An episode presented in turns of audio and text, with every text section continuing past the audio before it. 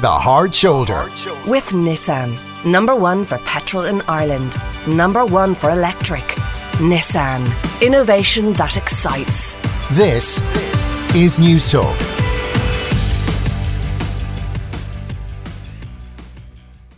Well, at this week, every time, it's a great pleasure to welcome back Stephanie Regan, clinical psychotherapist, to steer you through all your relationship uh, conundrums. Uh, we ask listeners to get in touch with their relationship problems so Stephanie can advise. If you'd like to get in touch, just email us at the hard shoulder, all one word, at newstalk.com or text us at the usual number 53106. Now, we have a further uh, reply from Mary. Uh, Mary was married 33 years, and I'll just recap her first letter before I come to her second letter. Um, she was a professional living with her husband on the farm. They have two grown up uh, children who are almost independent, but she basically said that she had a marriage that wasn't working and she uh, has, you know, obvious regrets about that. Uh, he became ill, the husband, and revealed that he had cheated with three other women. And uh, she, she, she basically said she had neither cheated nor lied. And I suppose the question was should she stick with it or whatever? Stephanie uh, gave advice on how to deal with the situation, and uh, Mary wrote this letter back. I wrote to you, hi Stephanie, I wrote to you as a woman who was 33 years married and had a dilemma regarding my future with my husband. Thank you for your helpful and valuable advice. You rightly identified that I don't want to leave the home. You ask why I pull, asked why I pulled back in the marriage in the early years. Well, in our first year of love, lust, and passion, a major dispute arose when his family claimed part of the property we had inherited. When we were in the process of taking out administration on it, an ugly row developed, which was settled in the High Court in our favour. I resented the ordeal that we went through, not to mention the smear campaign his siblings orchestrated against us. I was worried he might consider suicide at that time. He has less resentment because they are his family after all. This created a gulf between him and his siblings. I learned then that I was the captain of my own happiness and worked hard at building my own joy ever since. I have not and will not burden my children with the compost heap that is our marriage, and that is our creation and our responsibility. I realize the reason I wrote to you is because I'm anxious that my daughter would not have to accept this exploitation, bullying, isolation, insecurity, and abuse that I picked up on my way down the aisle. It is a fact that many children end up like their parents, the vicious cycle syndrome. Any tips on how I could work at developing interventions to stave off a repeat of this debacle. Thank you, Mary. So over to you, Stephanie. Uh, obviously, okay. this is a new element on it, which is her concern yeah. for her daughter. Yes, and and maybe it's it's wise uh, to focus really on that quite a bit in this because that's where her concerns are. Maybe I could just say that I'm, you know, I'm obviously delighted that she got some comfort out of the advice. It's kind of interesting for me, particularly doing it in this way as opposed to doing it in a, an individual way. Um, and it probably will help other people as well. I, I think one of the things that uh, jumped out, and maybe again, it's something in terms of wondering about her girl and how she's going to protect her, if you like, from this kind of making bad mistakes. I think there's a few things that have to be said, and they are that early in her marriage, it seems this whole awful thing happened with the family and the, and these kind of rows can happen in families over money and we all know inheritance sure. and da da da very general very very definitely can happen and then you have one person who's naturally more in love with and loyal to their own family and then they're just at a new point in the marriage they only seem to be about a year together. So, in many ways, you're finding your feet with each other to some extent. You haven't become this deep, strong unit that a marriage can be. And I think that was really unfortunate for Mary that this happened very early. If it had mm-hmm. happened maybe at a 10 year point, it mightn't have had this devastating effect.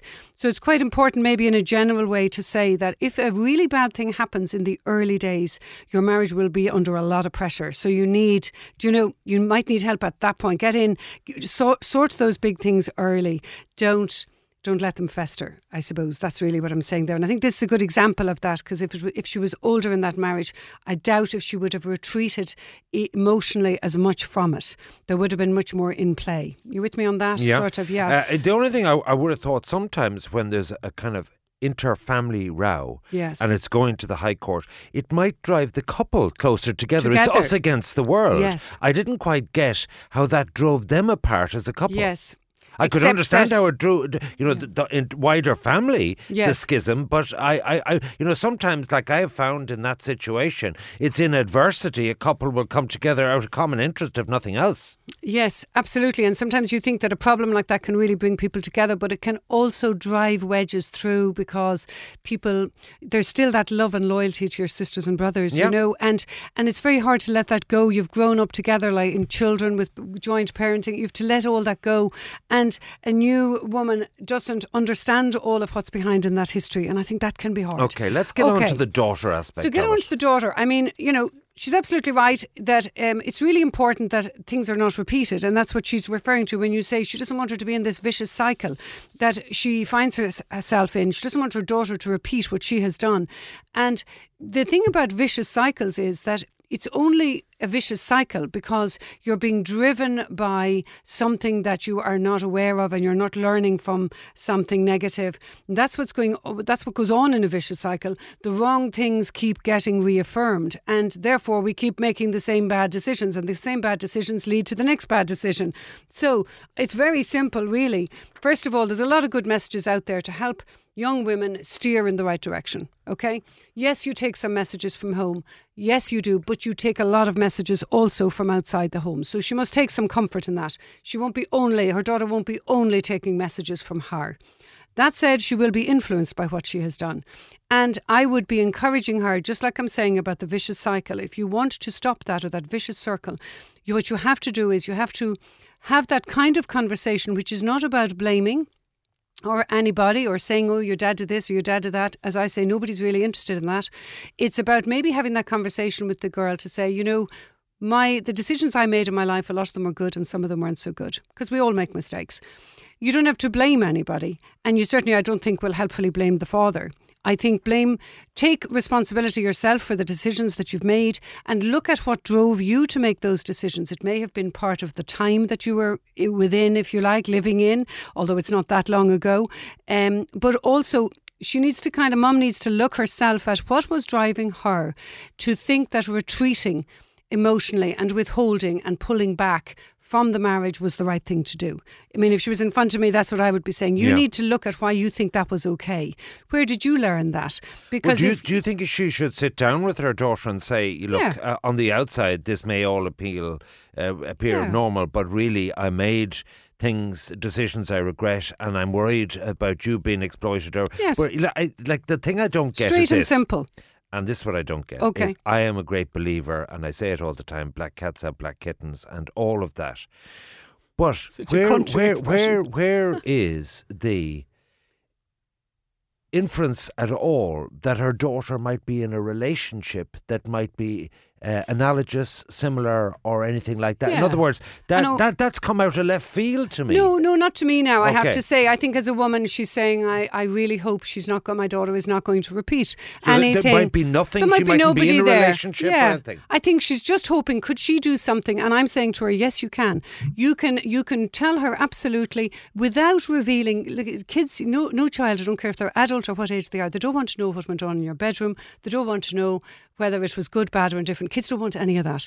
They, I don't care what age they are. Yeah, yeah, so yeah. keep the privacy of the marriage to itself and just say, look, you know, I made those decisions for those kind of reasons. Was I doing it again? Would I do it a little bit differently? Well, you know, open it out.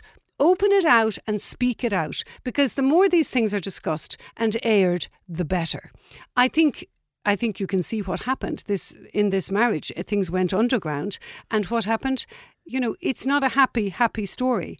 And I think Mary knows that. She has, she has, you know, turned a particular point in the road, and she has stayed there for her own reasons, and and they are reasons as long as she can be happy with them. but a girl so, who's so she should be preemptive in talking to her daughter, even though she mightn't be going out with anyone Yeah. or going out with someone that the mother suspects is Yes. like her husband. Oh yeah, don't pick on the guy or anything like that. It's not about a rela- particular relationship. It's about the pattern. She's Okay. trying to make sure there isn't a pattern. Okay. And women talk about everything, as you know. Yeah. And that's one of the great strengths I think you know that women have when they find themselves in vulnerable situations. They will sit down in the hairdressers on the bus, on the plane, and they will discuss that kind of thing. Why this is good and why that is not good. He's throwing his eyes to heaven here for those who can't see it. And yeah, but but Ivan, that is a real strength because men don't do it. Now I know you could say, and there is a part of it, they don't need to always do it. Yeah. They they back away in a different way. But the point is, it is good, it is healthy, and she should have that kind of healthy, upbeat conversation. It doesn't all have to be about her own marriage, but maybe sometimes people try and keep. If I can just diverse slightly, Yeah. sometimes I think people try and keep a kind of perfect, you know, such a perfect veneer. Yeah. And maybe now, and this may not be Mary in any way, so it's not a suggestion here of that, but that if there is, if she has been holding up a shield of perfection in any way to the daughter, then it's even more important that she has that conversation and just says, And do- look, marriage is, this is what I did. And really, when it comes down to it, really, maybe I should have worked harder. Maybe I shouldn't have pulled away. Go ahead, Ivan. No, just just when when I mean, do you, do you need to revisit your original advice insofar as when someone describes after thirty plus years of marriage their marriage as a compost heap, uh, whether she should stay in that marriage? I I, Yeah. I, I, I, I, I I'd be doubling down on look, you're entitled to some happiness for the rest of your life, and to maybe confront this issue. Now there was an illness There was a issue. sick. Yes. The husband was sick. Uh, with a life limiting thing, and that's You what this me, was I'd about. yeah. You'd be cruel, you'd be gone. Well, I'm sure that's of great comfort to Deirdre to know.